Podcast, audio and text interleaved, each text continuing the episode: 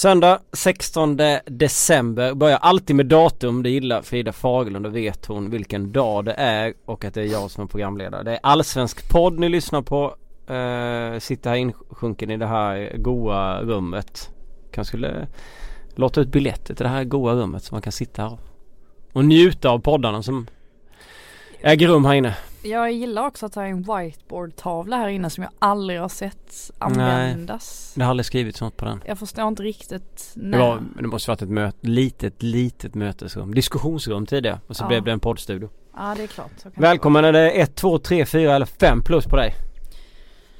Eh, nej det är nog 2 plus faktiskt. Ja, eh, det ska mycket till för att det ska vara mer än 2 plus. Eh, och jag har haft min lilla vinterdipp redan så att nej ganska Du har redan varit ett plus alltså? Mm, jag var ett plus förra veckan. Så nu är det godkänt? Nu är det godkänt. Du är aldrig som Glenn, vaknar fyra plus och är fem plus på eftermiddagen? Och sen nästan sex plus när han går och lägger sig? Mm, jo det kan hända. Jag har ju extrema eh, humörsvängningar. Men eh, eh, så att det kan hända att jag vaknar upp och så känner att åh, världen ligger framför mina fötter. Jag kan ta mig an vad som helst. Mm, jag kan också vakna upp och känna att nej, jag går och lägger mig igen. Ja, ja det, mm. så har det varit. Eh, ja, allsvenskan är slut sedan en tid tillbaka. Jag drog iväg på semester när den tog slut så och... Eh, Vissa har det bra. Frida har jobbat med annat. Därav inga avsnitt. Men så tänkte jag att vi skulle göra ett bara för eh, att det är kul med julklappar och sånt. Ja, jo det är ganska kul. Men eh, hur som helst, jag gjorde något eh, kamikaze-tips där när jag eh, tippade Allsvenskan 2019 vilket mm. är ett idiotuppdrag. Eh, Hur vågar du tippa GIF Sundsvall i botten mm. år igen? Ja precis, jag gjorde inte det förra året kan man ju stryka under. Jag, var ju, jag tippade dem på 13 plats, precis samma position som de hade året innan för att jag trodde att de skulle stanna kvar men inte bli mycket mer än det. De blev några positioner högre upp i tabellen vilket var extremt imponerande. Om man har läst min motivering så står det att jag eh, Eh, inte vill att det ska gå illa för dem. Eh, och att jag gillat det jag har sett och eh, jag skojar också om vad, vad, vad, vet jag när jag säger att Bataneo och Linus Hallenius och William Eskelinen ska lämna och nu vet vi att Hallenius ska ju inte lämna. För att Expressen har ju skrivit att han har skrivit på ett femårskontrakt så att mm. Min, eh, ja det jag såg i spårkulan var ju helt åt skogen eh, vilket gör att eh, eh, GIF Sundsvall inte kommer ramla ut. För som jag ser det så var ju Linus Alenius den pusselbiten tillsammans med David Batanero som skulle göra att det skulle antingen gå ungefär lika bra igen eller åt skogen och nu är ju 50% av dem kvar. Men det är ju skönt att du får åtminstone ytterligare en chans att tippa tabellen. Det här var ju bara ett litet ja, försök att se in i spåkulan. Ja, eh, och så får vi se, ja det var ju två lag som jag stack ut med egentligen. Den ena var ju GIF Sundsvall och det andra var IFK Göteborg och där eh, hittade jag också på eller försökte se att de skulle varva ett par gubbar. Vi får väl se om det blir så. Mm. Det verkar ju inte finnas så mycket pengar där. Precis som i Sundsvall. Sen så ska man väl tillägga att eh, han är inte presenterad den Linus även om jag inte tror att han drar och eh, jag tror ändå inte att det kommer gå lika bra för Sundsvall. Efter att han Ferran drar därifrån. Eh, men det återstår väl att se. Jag tror absolut inte att de kommer åka ut när de får behålla Linus och Bataneo och Eskelin utan de kommer ju stanna kvar. Ska vi prata lite om januari-turnén och faktumet att Linus Hallenius inte var med i den truppen. Han kanske står som någon sorts reserv, vad vet jag. Men han var ju inte med i den första truppen som Janne Andersson Nej. tog ut. Och det var lite förvånande ändå med tanke på att han har varit en av de främsta målskyttarna i Allsvenskan. Och att eh, Janne saknar en anfallare. Mm. Ja det kan man tänka sig. Um, och jag kan väl till viss del förstå hela den här grejen med att Janne vill satsa på lite yngre spelare. Sen samtidigt så finns det ju ganska många motsättningar i så fall eh, i truppen. Eh, så att ja, jag vet inte riktigt hur han har, hur han har tänkt där. Jo absolut. Jag, alltså, eh, Janne har ju uttryckt flera gånger att han tycker att eh, eller han vill att någon ska komma fram, någon yngre förmåga utomlands eh, och slå igenom typ så här Svanberg och, och sånt. Att det är det han vill se, att någon mer tar det steget. Eh, sen så är det här en januari-turné där man inte kan använda den typen av spelare så då borde inte det vara ett problem. Eh, och jag tycker väl eh, definitivt att eh, man borde kunna testa eh, att se vad Linus Alenius har att eh, komma med under en sån turnering. Utan tvekan. I och med att han har gjort så pass mycket mål. Mm, född 89, är, är det över då livet? Nej det tycker jag inte. I och med att Paulinho har diskuterats. Mm. Och han är ju äldre. Eh, sen har ju Janne sagt att han är i en annan kategori än andra spelare. Och då har vi pratat om om det, om det liksom riktiga landslaget, inte januariturnén, landslaget. Men man tycker ändå att man kan, man, man har väl råd att testa Linus under, under det. Mm. Utan tvekan. Eh, nu eh, blir jag lite nyfiken på att kolla på den där januariturnén. Är det några andra saker som... Eh... Ja det var väl i så fall att Daniel Sundgren inte är med. Ehm, och det var väl rätt många som höjde på ögonbrynet av förvåning över det faktumet. Gör du också det? Ja, jag gör väl det sett till vilka övriga, nu ska, ska det sägas att jag inte hela truppen i, för minnet men jag vet att när jag såg eh, vilken trupp det var så det är klart att man kan, hade kunnat eh, argumentera för att även han ska vara med. Han är 28 år. Eh, där håller väl inte riktigt heller det här ålderstänket tycker jag. Eh, om det nu är så att Janne tycker Nej, att han är lite för gammal. Johan Larsson är med. Eh, och bröderna Andersson är med. Eh, och det är väl de på den kanten. Mm. Eh, som går före honom då. Mm, och Johan Larsson det, det är ju helt förståeligt. Med För att han är ju ändå har, ganska nära EM-truppen i sig. Sen Ja. så vill han väl Och han har sen har gjort väl- en fantastisk säsong i Ja, eh, Andersson har varit med tidigare va? Eller? Joel eller Adam? Joel har, har inte Joel varit med innan i januariturnén? Jo det måste han ha varit. Ehm, tycker jag har ett svagt minne av att Ja jag tror det. Eh, och det är väl det. Eh, ja, jag hade inte samma problem med att han inte var med. Eh, faktiskt. oavsett vad så Johan Larsson är 28. Han är 90. mm, Eh, och han är ju som sagt nära... ganska lik Sundgren också till utseendet. Alltså de är ganska lika varandra. Och han har varit med i den stora truppen. De är lika gamla och han är närmare han är ju närmare eh, det riktiga landslaget och sen så väljer då Janne att ta med en yngre förmåga. Eh, så att, nej, jag tycker inte att det är så konstigt. För mig är det lugnt. Men sen kan jag förstå att folk eller höjer på ögonbrynen som ändå har sett och man kan alltid ha åsikt av att vissa spelare kan ses som lika bra. Hur mycket har man sett Johan Larsson i Bröndby om man följer Allsvenskan till exempel? Inte speciellt mycket. Och ställer man då Daniel Sundgren mot Johan Larsson. Jag kan inte säga att jag har sett eh, Johan Larsson i så många matcher att jag säger att han är mycket bättre eller lite bättre än vad Sundgren är. Sen tycker jag Sundgren har gjort det bra. Jag tyckte Mm. också att eh, Det är ju lätt att, det är ju lätt att vifta bort januariturnén som någonting som inte spelar någon roll eftersom Mm. att det är ett gäng, eh, alltså det är ju, det är ju inte ens B-laget, det är ju Nej. C-laget det här. ja, Sen samtidigt så är det ju väldigt, väldigt viktigt att få in en fot i landslaget. Ehm, det tror jag inte minst har gynnat en sån som Kristoffer Olsson att han, absolut. eh, att Janne liksom fick eh, personlig kontakt med honom och Oh. då är det ju mycket lättare att ta med honom i det riktiga landslaget Mm. senare. Sen tror jag dessutom att det är väldigt, väldigt bra för spelarna att kunna sätta det på sitt CV också. Att nej, Absolut. men jag har blivit uttagen i landslaget. Det slår ganska högt. Mm. Om man nu letar efter en utländsk klubb till exempel som inte Mm. har lika bra koll på, på allsvenskan. Och så vidare. Så att um, ha förståelse för att man verk, verkligen vill med eh, till januariturnén. Men för oss utifrån så spelar det ju inte så stor roll egentligen. Det är mest för, för spelarnas skull som det är viktigt. Vem blir högerback i AIK den här säsongen? Robert Lundström, Daniel Sundgren. Alltså Robert Lundström är ju på G nu på riktigt. Mm. Såg någon eh, liten film där på, på Instagram att han Ja. eh, verkar träna för fullt. Ja. Vilket är otroligt kul för hans del. Eh, Han startade säsongen helt fenomenalt bra. Ja, han var ju grym. Och hade han fortsatt sådär så hade han ju definitivt blivit omnämnd som en av de absolut bästa i, i hela serien. Mm. Eh, utan tvekan.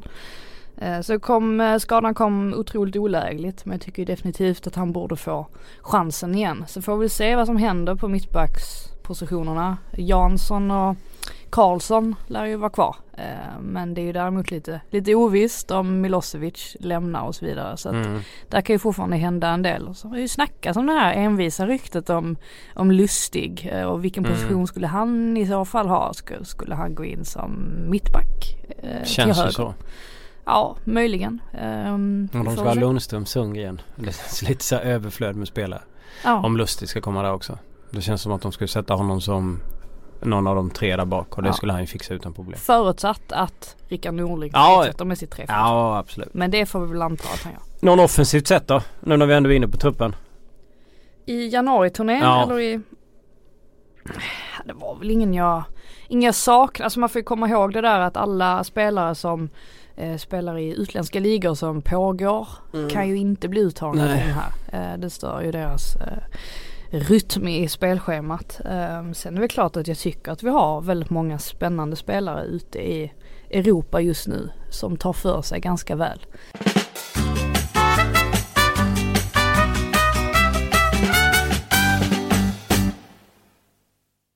Och så ska vi dela ut eh, julklappar från tabellen. Eh, och vi tänkte att vi börjar i botten. Vi har delat upp 8-8 vilket gör det kanske lite konstigt att det blir en som snackar massa dynga i, i lång tid och sen så får den andra komma in och säga vad den tycker och sen så ja, kommer vi högre högre upp. Eh, vi börjar i botten. Mm. Eh, och då börjar vi väl med Ja vilken klubb ska vi börja med? Nykomlingarna. Ja Den det, med sämst ekonomi kanske. tycker du det? Mm. Ja, jag jag funderade länge där på, på Falkenberg. Eh, jag tycker inte att det finns någonting. Nu menar jag ju Helsingborg när jag Aha, sa okej. sämst ekonomi. Men Ja men där, är- där är jag redan klar liksom. Eh, och jag tycker väl att, eh, jaha, du vill börja där. Ja okej men när, om vi börjar med Helsingborg då. Det är ganska givet för mig. Vad heter han? Eh, vad heter han? Mikael Käck.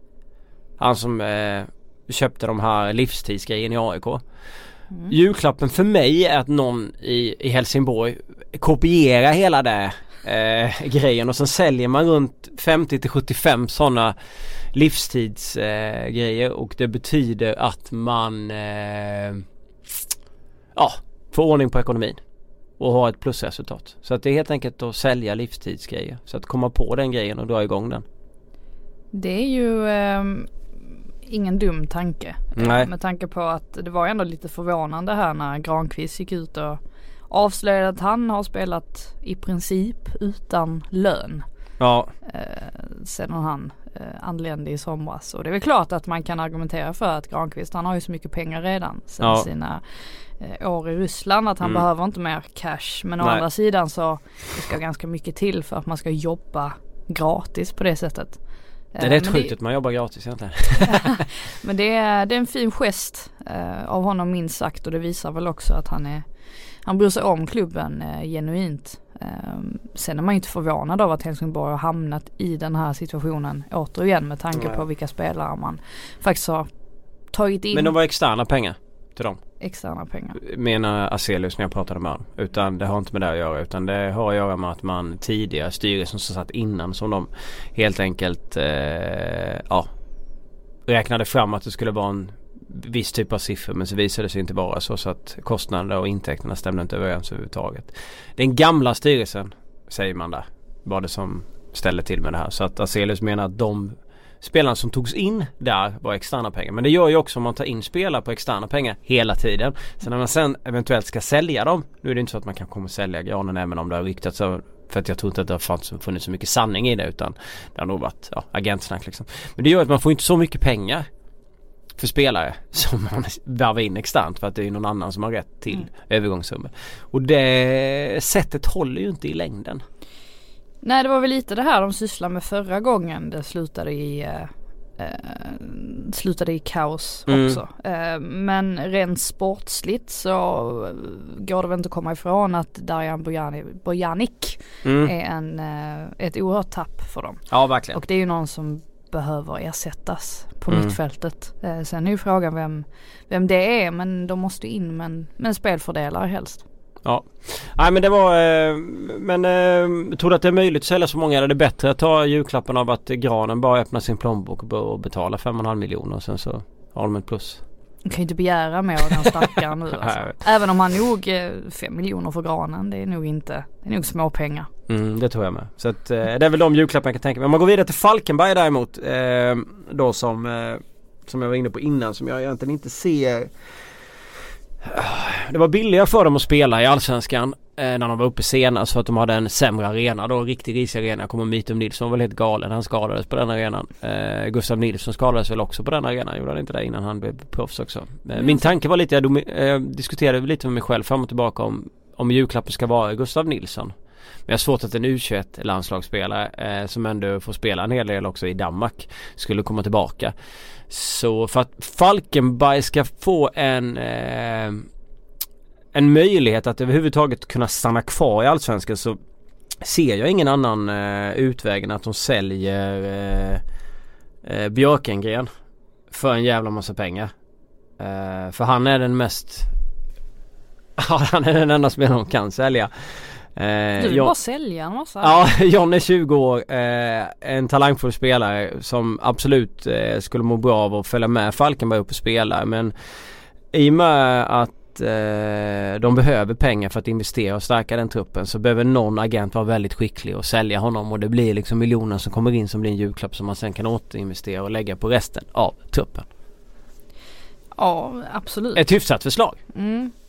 Jag tycker det viktigaste också för en nykomling som kommer upp på det sättet det är att ha ett försvar som i alla fall eh, är ganska stabilt. Så mm. att inte det läcker eh, på ett väldigt onödigt sätt. Och då kanske det krävs att man värvar in en eh, mittback exempelvis med mycket erfarenhet eh, som kan stabilisera det.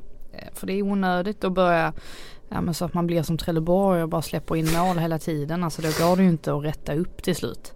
Eh, men kan man däremot stabilisera den biten så mm. Känns det som att då kan man lösa ett, ett allsvenskt kontrakt i slutändan också. Men ska vi ge oss på um, toppen också så att det blir lite blandat?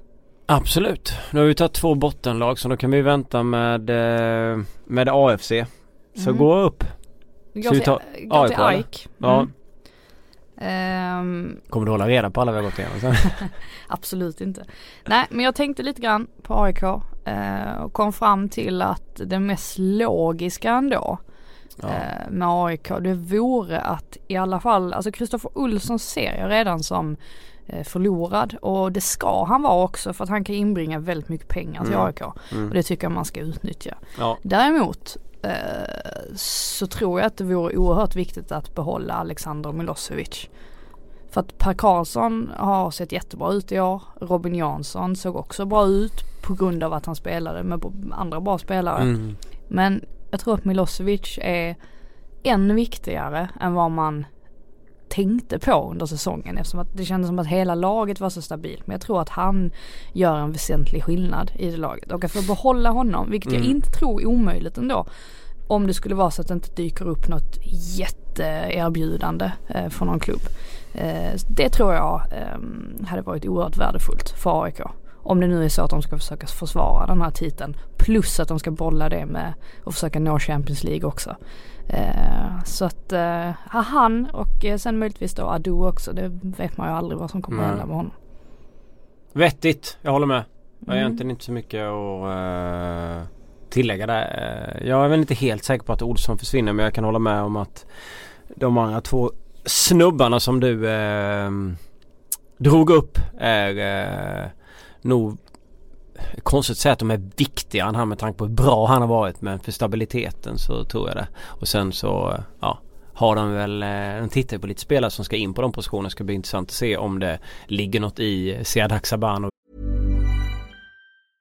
This Mother's Day, celebrate the extraordinary women in your life with a heartfelt gift from Blue Nile. Whether it's for your mom, a mother figure, or yourself as a mom, find that perfect piece to express your love and appreciation. Explore Blue Nile's exquisite pearls and mesmerizing gemstones that she's sure to love. Enjoy fast shipping options like guaranteed free shipping and returns. Make this Mother's Day unforgettable with a piece from Blue Nile. Right now, get up to 50% off at BlueNile.com. That's BlueNile.com. ryktet, Branimir Hagota-ryktet mm. och för den delen även Mikael Lustig. Skulle de sälja Olsson och få in de tre spelarna så är det ju ingen som gråter blod utan det är nog mer folk som skrattar och glädje. Med tanke på eh, att det finns mycket fin kvalitet på de spelarna som skulle komma in i så fall. Mm, absolut. Så inget snack där. Eh, nummer två. Ska jag IFK köra Norrköping. vidare? Ja gör det, kör, kör, kör. Norpan. Eh, det känns ju som att eh, IFK Norrköping har seglat upp lite grann och möjligtvis kommer att bli en sån här klubb som eh, där en efter en försvinner.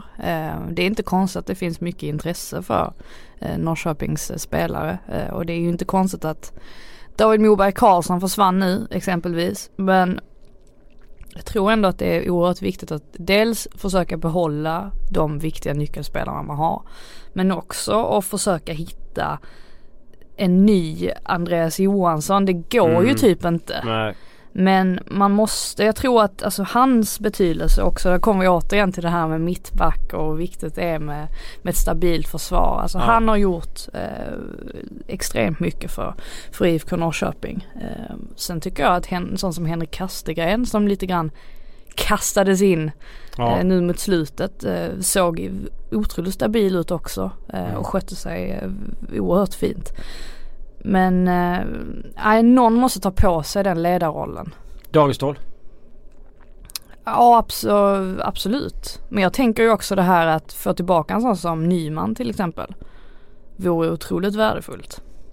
Ja det håller jag med om. Det är väl han som går då för att jag, jag tycker också att det är svårt. Eh, jag funderar på det där när jag letat efter jag kollar på utlandsproffsen som är och så tittar man på den positionen och så tänker man att ja vilka skulle kunna kom, komma till Norrköping och ta den rollen. Men det finns ju egentligen ingen. Utan då får du bli en spelare på en annan position.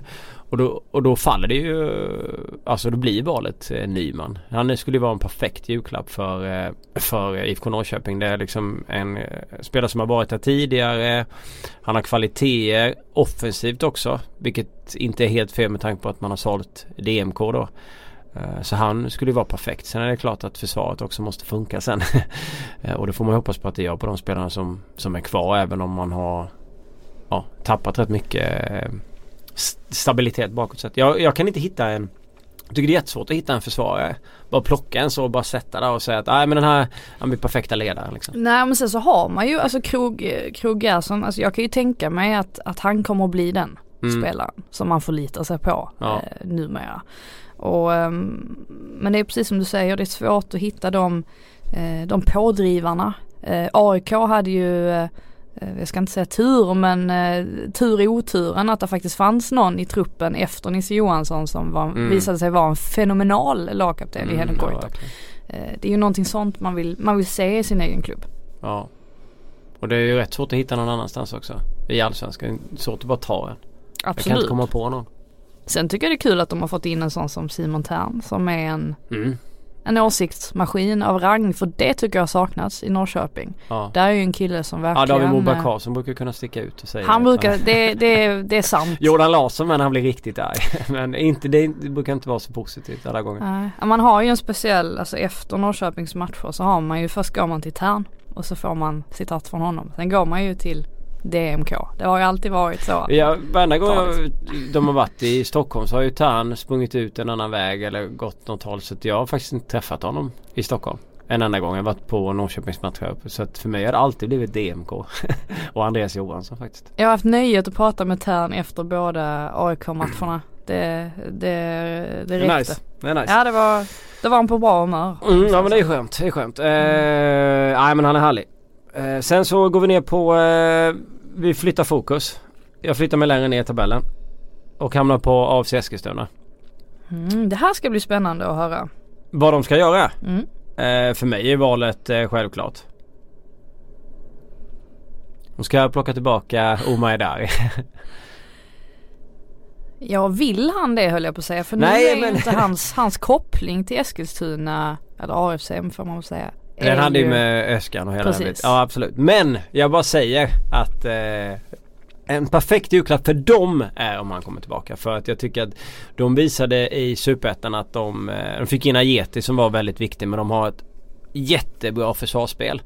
Och eh, jag tycker väl inte att det ska skilja så det är klart att det skiljer mellan scener men det, det försvarsspelet borde ändå ge en del poäng och då behöver man ha kvaliteten framåt. Eh, och då tycker jag väl att, eh, att Oma skulle komma tillbaka dit där han vet att det funkade bra för honom senast. Skulle kunna vara bra. Sen är det inte säkert att han vill det. Men nu är det jag som bara hittar på en julklapp och då Ja. tar jag han. jag tror dels det är viktigt att behålla en sån som Samuel Namani. Eh, mm. Men jag tror dessutom att AFC Eskilstuna inte borde ha speciellt svårt att dammsuga Stockholmsområdet för att jag tror det finns säkert många spelare som värdesätter att bo i Stockholm. Ja, Exempelvis har vi ju BP som åker ner superettan. Det är säkert någon spelare där som fortfarande vill spela eh, allsvensk mm. fotboll och kan tänka sig att pendla dit. Eh, mm. Inte speciellt långt. Så att jag, jag tror väl inte att AFC kommer ha jättesvårt ändå att hitta spelare som, eh, som skulle kunna tänka sig att spela där. Eh, men Absolut. det är klart, det, sen ska det lösa sig också. Det, men Noma är inte helt dum julklapp för dem. Absolut inte. Han var ju fin när han var där. Eh, så vi kör varannan så då är det din tur. Då går vi till nummer tre och det var ju Malmö FF efter många om och men. Ja det var. Eh, Trodde man inte när säsongen startade, eller jo det beror ju på i och för sig om man var Magnus Persson Löbbe eller inte. Det var ju länge sedan en MFF-säsong började så uselt och avslutades så fantastiskt som det ändå har gjort med mm. eh, förutom Europaplattan då så även de här framgångarna i Europa League. Eh, man får ju säga att det, ja men det vändes det kan verkligen vända, eller vinnarna kan verkligen vända och där får ju Uwe Rösler ha lite, lite cred för att det blev så. Men jag tycker väl när man tittar på MFFs lag så är det redan urstarkt. Centralt mittfält, eh, ingenting att klaga på. De har anfallare som levererar. Eh, de har fortfarande Carlos Strandberg som Alltså, där man förväntar sig att det finns ja, mer. Eh, det har vi gjort ett tag nu. Eh, men Marcus Antonsson har kommit in där och sett eh, fenomenal ut. Så att det är väl på mittbacksidan man behöver förstärka. Eh, Rasmus Bengtsson eh, som vi alla känner till är ju han, det är svårt att hitta ett större fan än, än mig när det mm. kommer till Rasmus Bengtsson. Mm. Men tyvärr så dras han ju mycket med skador och... Um, han var med i Uefas eh, lag den här eh, kan jag tänka mig. Europa League där. Han, Bachirou och Antonsson. Mm, det förvånar inte mig. Och som sagt jag tycker ju att han och Lasse Nilsen är ett eh, väldigt bra och stabilt eh, mittbackspar. Och när de spelar eh, trebackslinje så tycker jag att Safari också har sett, sett fin ut i den rollen. Men eh, in med en ny mittback. Det hade man mått bra av. Eh, ska tilläggas att jag tycker att Frans Brorsson som ofta får mycket skit eh, tycker han har gjort en väldigt bra säsong. Eh, och ehm, men det är väl klart att en ytterligare en mittback sen vem det skulle vara, alltså drömmen vore ju självklart Pontus Jansson eller Filip Helander. Men det är ju ett väldigt lång shot med tanke på att det går väldigt bra för dem båda ja, två exakt. i sina respektive klubbar. Eh, men en riktigt bra mittback, det tror jag MFF hade mått väldigt bra av och då har man också haft en, en ännu bredare trupp än man redan har. Det kommer. Mm. Um, Sirius Uh, den är svår. jag uh, funderade fram och tillbaka. hade inte Niklas Busch Tor varit tillbaka så hade jag nog önskat honom. För en ny Ogbu. Ja exakt. Uh, det blir lite så. Det, det är ju forwards som behövs komma in där för ja, jag tror att det kommer bli väldigt spännande med med, med den konstellationen som de har tagit in. Jag tycker det blir jättekul att se Henrik Rydström även om det här inte är en, en Kalmar-trupp så är det ju en icke så etablerad trupp som i, i många andra klubbar. Eh, om han hade tränat lag som hade varit lite högre upp så det ska bli kul. Eh, jag, jag eh, väljer att eh, plocka två större spelare från två andra allsvenska klubbar som två julklappar till eh, till Sirius och den ena är Denny Avdic i, i AIK eh, vilket jag tror skulle vara en en, en bra pjäs. Han, jag tror inte han vill flytta från Stockholm. Han kan pendla till, till Uppsala eh, utan problem. Eh, jag tror inte att han eh, liksom ja, jag tror att han är sugen på att spela forward och det finns en plats för honom i Sirius utan tvekan. Någonstans där inne i kroppen borde målsinnet sitta kvar också. Han var ju fantastisk på det sättet. Han gjorde ett jättehårt jobb i AIK även om det inte var med så mycket mål. Men han sätter jag där och sen Även Victor Podell som jag tycker har fått så lite chanser av eh, Jimmy Tillin och ändå är en, eh, en, eh, en allsvensk anfallare som borde hamna mellan 7 och 10 mål per säsong om man får tillräckligt mycket chanser. Så att jag sätter Podell och och Denny Avdic i Sirius. Två julklappar för dem. Två anfallare. Ja, Victor Podell är väl kontrakts arbetslös fortfarande så att det Och det borde ju Avdic också vara. Ja fast jag tror ju faktiskt att Nenjavdic blir kvar i AIK i slutändan. Jag, Du tror det alltså? jag har känslan av att han är lite av en Olivier Giroud. Att han, eh, han tycker det är helt okej att sitta på bänken bara Ja, han absolut. spela i en, jävligt bra klubb eh, och ha Mm. tillgång till bra faciliteter och ett skönt gäng. Säg inte emot. Han tyckte att det var skitkul i, i AIK trots att han satt på bänken. Ja och det, det förvånar ju inte en på, Nej. På ett sätt. Eh, så har man lön där och sen så går man och tränar och eh, man vinner en massa och det, jag har inte svårt att förstå det. Nej. Ehm, men absolut, det är väl klart att eh, Sirius skulle behöva en eller två spelare och det är också sådär när det kommer in nya tränare, man vet liksom inte riktigt. Det kan, ju, det kan ju som bekant gå precis hur som helst. Mm. Det har vi ju sett, sett prov på in, i år inte minst. Mm. Eh, andra hållet då, då är det Bayern va? Ja. Som är näst på tur. Ja. Det här kommer ta lång tid alltså. det kommer det göra. Ja. Jag har ingen aning. Ja, eh, men den här kan gå ganska snabbt. Eh, Ja. Padibba säger jag. Tillbaka med Padibba i Bayern. Det är, det är precis vad de hade behövt. Han saknades betydligt mer än vad man kanske hade trott på förhand. Eh, när han försvann. Och jag tror väl att eh, det finns ingen annan klubb för honom i Sverige i alla fall. Eh, förutom Hammarby. Eh, får man nästan se som en ganska win-win situation om man kommer tillbaka. Eh, för de lär ju inte, eh, Hammarby lär ju inte bet- få betala eh, sådär jättemycket pengar. Inte så mycket som de sålde honom för i alla fall. Nej. Så att då kan de kanske ha gjort sig några miljoner där. Och Padibba har fått lite pengar också. Men nej, jag, ehm, jag tror att han hade varit en mycket, mycket bra julklapp för, för Hammarby. Också skillnaden mellan en del poäng. Ja. Gillar Hamad säger att han ska dra utomlands. Gör han det så tappar eh, Hammarby en startspelare och en ganska stor lönepost. Eh, det finns en kille i Örebro som har spelat i Hammarby tidigare. Mm, Besara. Eh, är sugen på en ny utmaning. Skulle det kunna vara ett alternativ?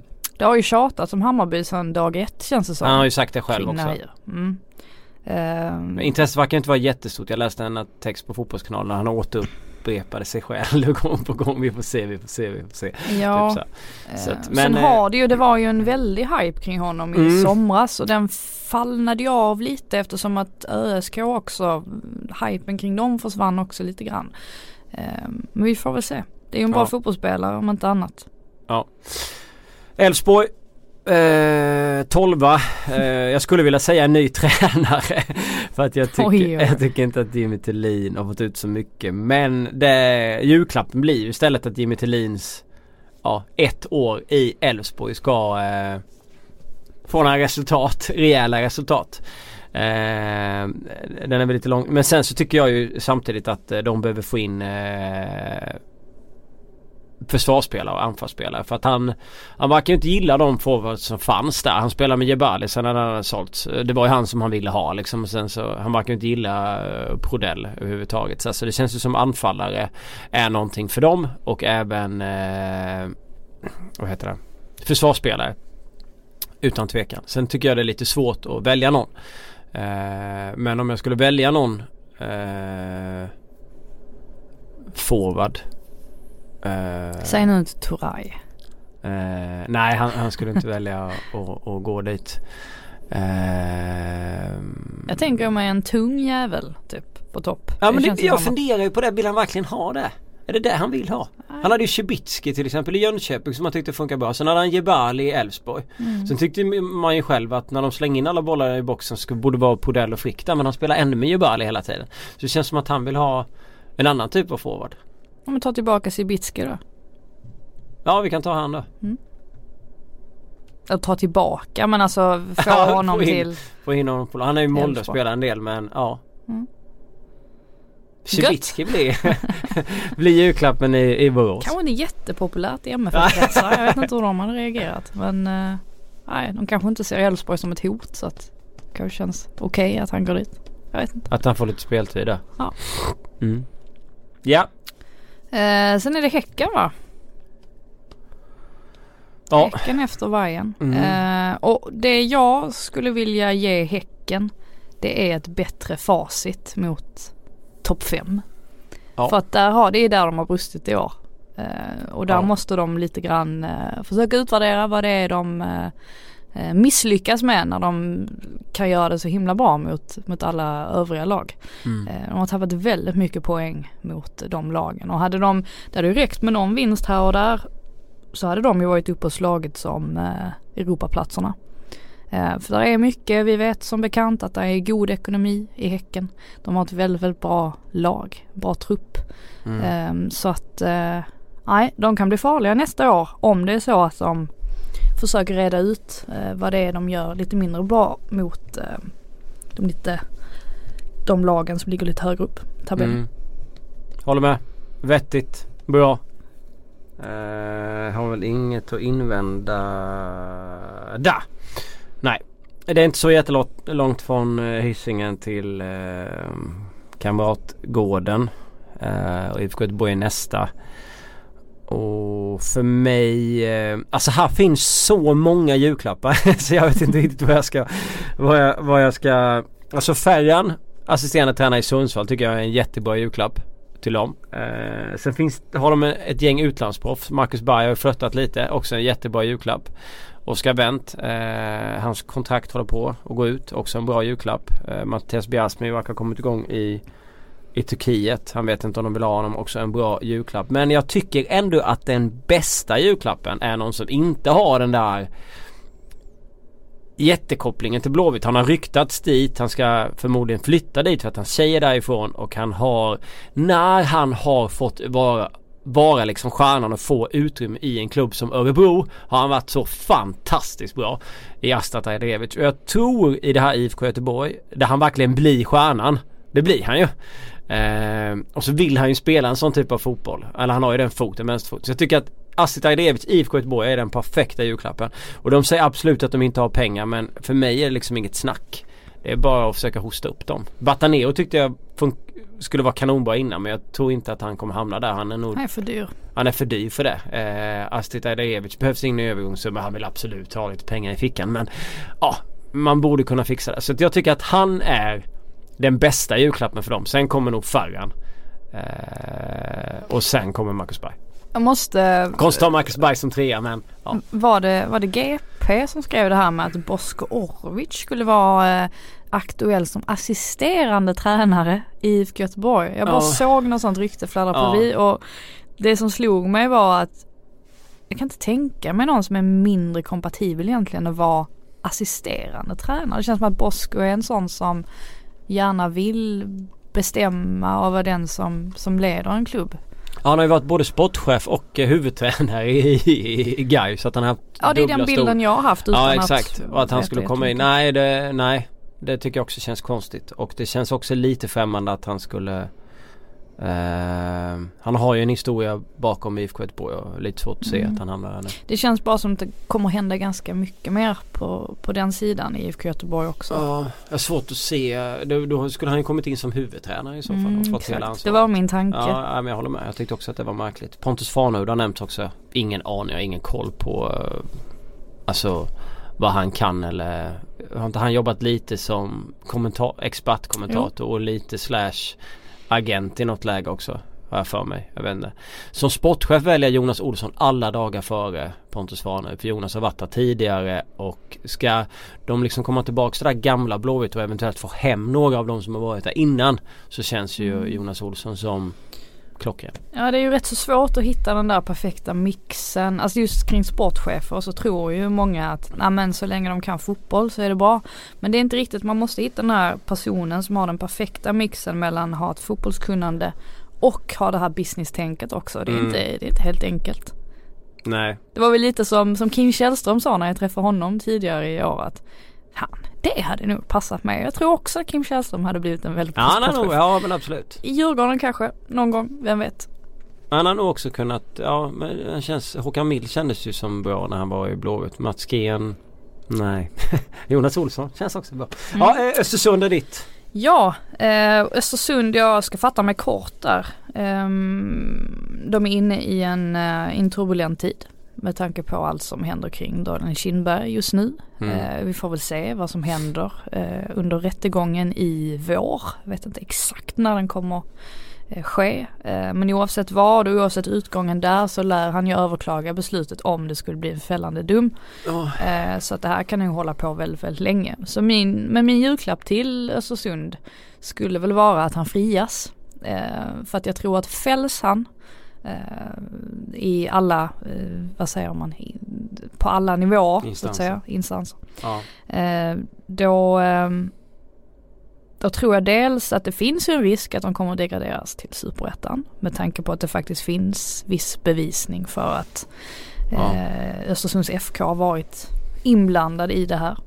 Ja. Eh, dessutom så tror jag att eh, eftersom att han då inte kan eh, Eh, arbeta i klubben längre. Eh, då tror jag faktiskt att man tappar en, en eh, oerhört, för, säga vad man vill om Daniel Kindberg men han är en oerhört eh, kompetent businessman. Och det är ju faktiskt han som har varit den absolut mest bidragande faktorn till att Östersunds FK klev upp i allsvenskan. Så jag tror att tappet efter honom kommer att vara tungt. Med tanke på att Graham Potter inte längre är i klubben. Nej. Man har tappat många spelare och jag Mm. tror att man kommer att tappa ännu fler av de här viktigaste spelarna Ja. i vinter. Agree, 100%. Inget snack. Kalmar FF, ny tränare skulle jag vilja säga. Mm. Ja det är hårt mot Magnus Persson. eh, så jag skojar bara. Men det är svårt att veta hur Magnus Persson kommer göra, hur bra ifrån sig han kommer göra där. Det är, mm, många pekar ju mycket på det här att ja, men han har inget bra facit egentligen som tränare. Han har inte uppnått sådär jättemycket och har misslyckats en hel del. Å Mm. andra sidan så har han ju en väldigt intressant ledarstil som när den fungerar ser riktigt bra ut. Mm. Så att det känns som att det kan gå lite hur som helst. Det kan bli jättebra, det kan bli jättedåligt. Jag tyckte att det var fel att välja han för eh, Henrik Rydström. Eh, och jag har nästan aldrig riktigt varit så Jag har nästan aldrig varit imponerad av honom heller. Jag vet inte. Jag ehm, Ja. Men hur som helst så tror jag ändå eh, att första säsongen kommer bli jobbig för Kalmar men sen Skillnaden här för dem är att han kommer till en klubb eh, På landslagsnivå var han ju i Estland. Det var nog kanske ganska lugnt men här får han ändå Borde han få ganska mycket tid. Mm. Och har han några tränaridéer och har kvalitet som tränare så kommer han få tid att testa detta i Kalmar under lång tid innan han får sparken. Vilket är svårare i, i Djurgården och, och Malmö även om han eh, blev hotad i, i, i Djurgården enligt uppgifter och i Malmö så ja, fick han gå. Så att här finns ju tid men den, den självklara julklappen för mig det är inget snack här det är att eh, Rasmus Elm skriver på för eh, flera år till och eh, liksom blommar ut så här. Eller bara att han skriver på att Mm. kontrakt är kvar i Han klubben. verkar ju inte helt nöjd nu med sättet Nej. som styrelsen har hanterat. Nej. Men det är, det är den givna grejen för mig. Mm. För Kalmars del. Absolut. Your turn. Är det min tur? Ja det är Djurgården. Ja. Eh, inte jättesvårt, eller jo faktiskt. Det är ganska svårt. extremt svårt. Det är väldigt svårt att Ja, skulle veta. Man vet om att Djurgården behöver en hel del. Men det är lite svårare att sätta fingret på vad. Eh, såklart eh, Karim Rapti. Eh, jag bara sitter och väntar på att han ska bli klar för någonting. Mm. det är ju nu eller aldrig eh, känns det som.